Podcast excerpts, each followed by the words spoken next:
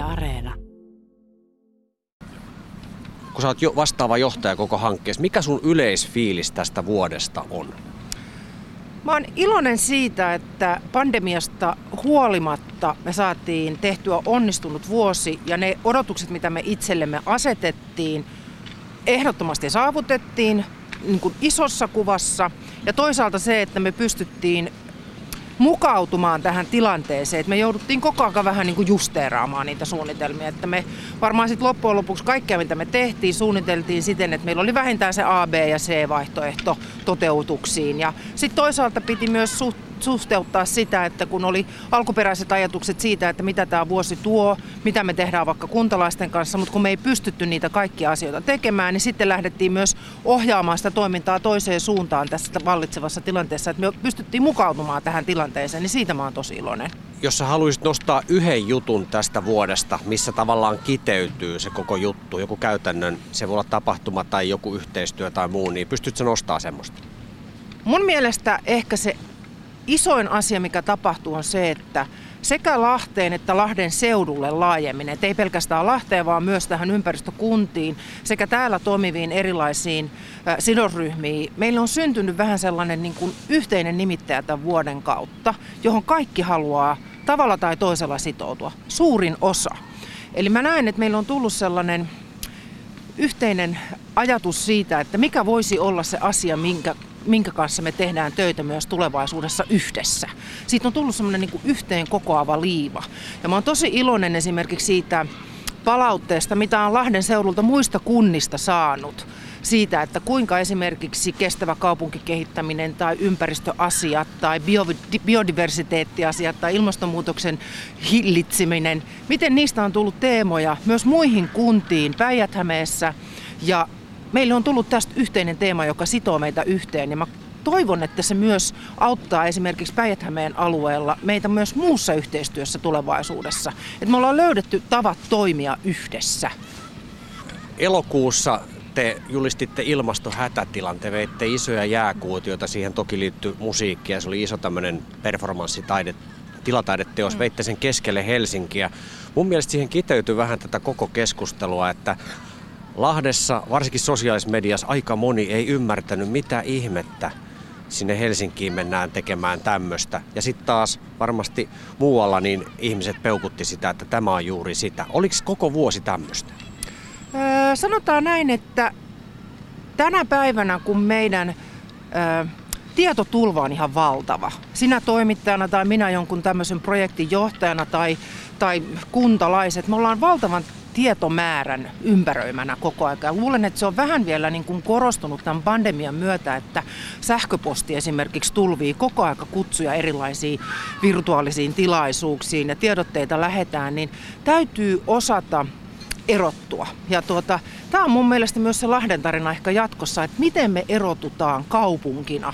Ja sitä me ollaan tänä vuonna myös tehty, että miten me jäädään ihmisten mieleen, yritysten mieleen, erilaisten toimijoiden mieleen, miksei siis valtiovallan mieleen, kaupunkina, jossa tehdään edistyksellistä työtä. Ja sitä täytyy tehdä vähän muutenkin kuin lähettää esimerkiksi tiedote jonnekin toimitukseen. Täytyy pystyä viestimään tavalla, joka resonoi se, välillä se suututtaa, välillä se ihmetyttää, mutta kun se tarina sieltä sitten kerrotaan, niin siitä, sillä saadaan ihmisten huomio oikeisiin asioihin. Ja tänä vuonnahan me on keskitytty näihin teemoihin. Ja luulen, että me ollaan ravisteltu vähän myös ajatuksia siitä, että millaisena Lahti näyttäytyy ulkopuolisille, niin Suomessa, mutta erityisesti globaalisti.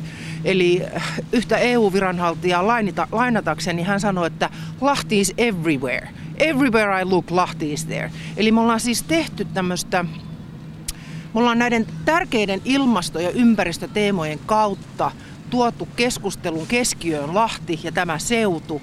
Ja samaan aikaan puhuttu sekä meidän edelläkävijyydestä, mutta myös niistä tärkeistä asioista.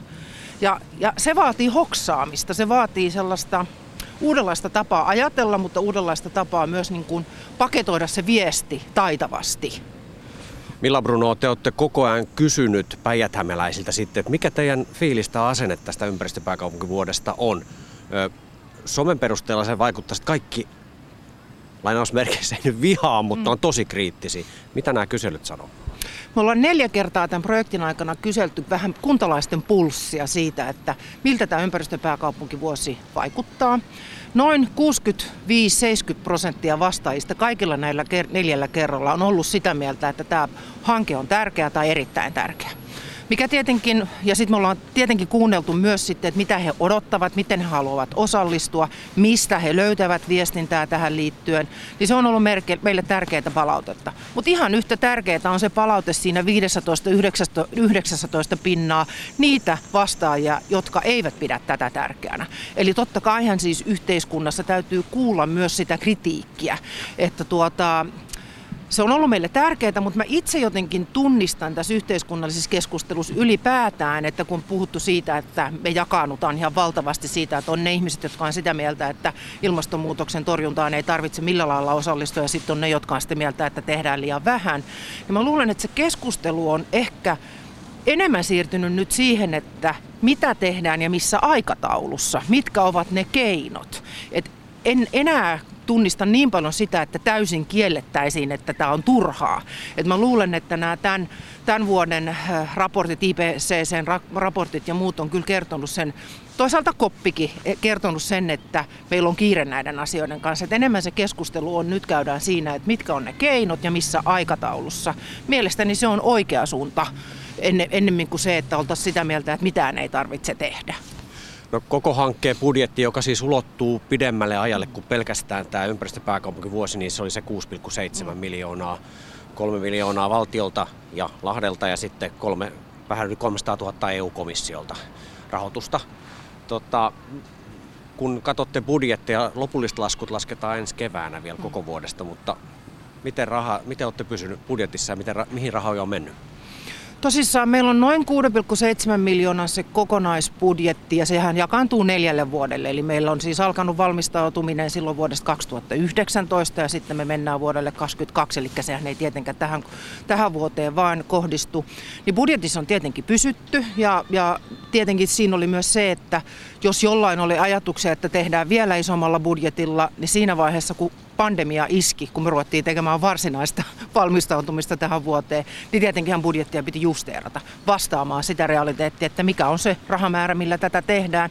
Ja sitten se ohjelma suhteutettiin siihen. Ja budjetissa on hyvin pysytty ja, ja nyt sitten meillä on lopputöinä tässä vuodenvaihteen molemmin puolin ja menee oikeastaan niin kuin tuolle ensi vuoden puolelle pari, pari kolme kuukautta on se, että me tehdään myös siis ulkopuolisen toimijan puolelta tällaista vaikuttavuusraportointia siitä, että miten nämä toimet näkyy nyt, miten ne vaikuttaa meidän tulevaisuuteen tässä kaupungissa. Ja toisaalta sitten pidetään huoli siitä, että ne kaikista tärkeimmät asiat, joita yhdessä erilaisten sidosryhmien kanssa ollaan päätetty tänä vuonna lähteä erityisesti edistämään, että niille varmasti tulee jatkuvuutta. Mutta siinä jatkuvuustyössä mä kyllä haastan kaikki mukaan. Ei voi olla niin, että joku yksittäinen organisaatio jotenkin pitäisi nyt huolen siitä, että se jatkuvuus ja hyöty, mitä tästä vuodesta erityisesti tulee siis tulevien vuosien aikana, aikana olisi jonkun yhden organisaation käsissä.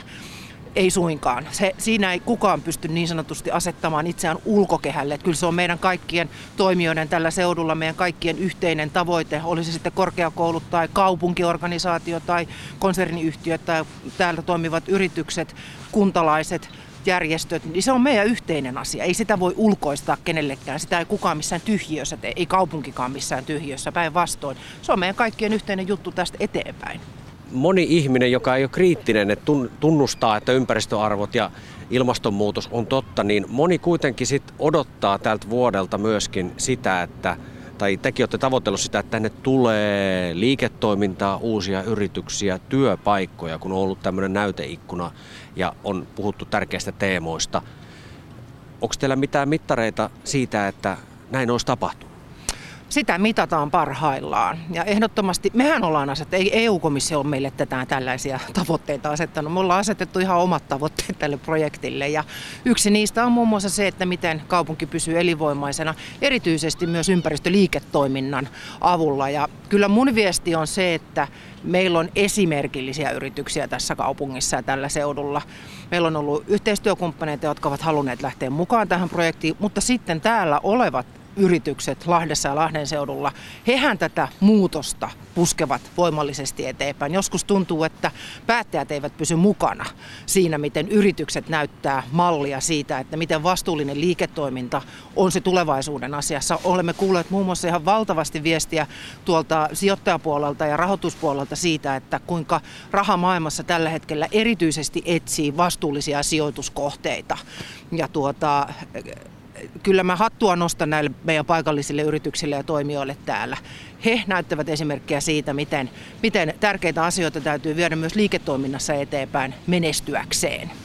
No, teemavuosi loppuu, tapahtumat loppuvat ja näin poispäin. Miten se jatkuvuus?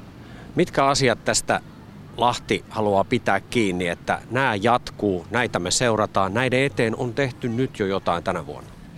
No me ollaan oikeastaan valittu viisi semmoista tärkeintä teemaa. Niistä yksi on hiilineutraalin rakentamisen kehityskeskus, joka on jo perustettu Lahteen. Se ei tarkoita siis rakennusta, joka tänne on rakennettu, vaan haemme siis kaiken tietotaidon esimerkiksi Euroopasta siitä, että miten hiilineutraalisti rakennetaan jatkossa, miten hyödynnetään puuta materiaalina, miten pidetään huolta, että esimerkiksi kun rakennuksia puretaan, miten niitä purkujätteitä kierrätetään ja uudelleen käytetään.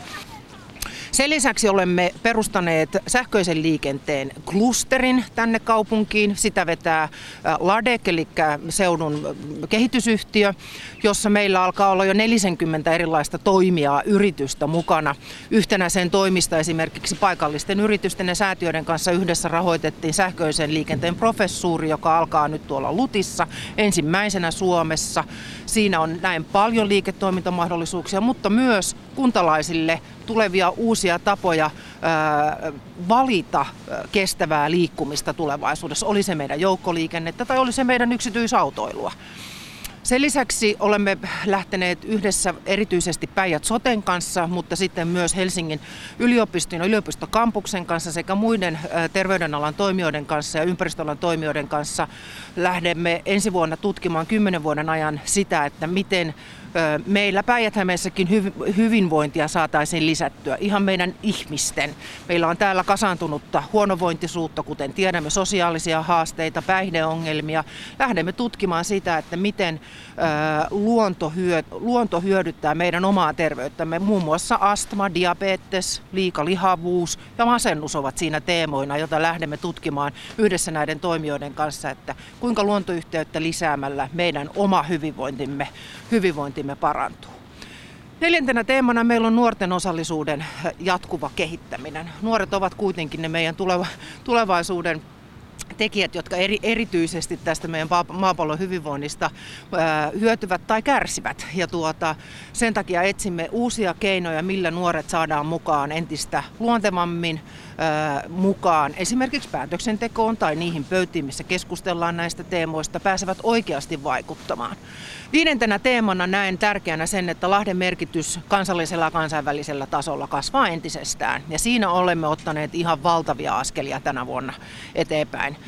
Se vaikuttaa esimerkiksi siihen, miten haemme EU-rahoitusta alueelle, miten haemme kansallista rahoitusta tänne alueelle, erityisesti muun muassa vihreän siirtymän kautta. Ja, ja äh, siinä näen paljon va- va- mahdollisuuksia, mitä voidaan tehdä yhdessä alueen, alueen muiden toimijoiden kanssa, niin kuntien kanssa, päijät liiton kanssa, yritysten kanssa. Eli se, että meidän niin kuin merkitys kasvaa sillä, että me istumme oikeissa pöydissä ja meidät kutsutaan nyt ihan toisella tavalla niihin pöytiin tämänkin vuoden myötä.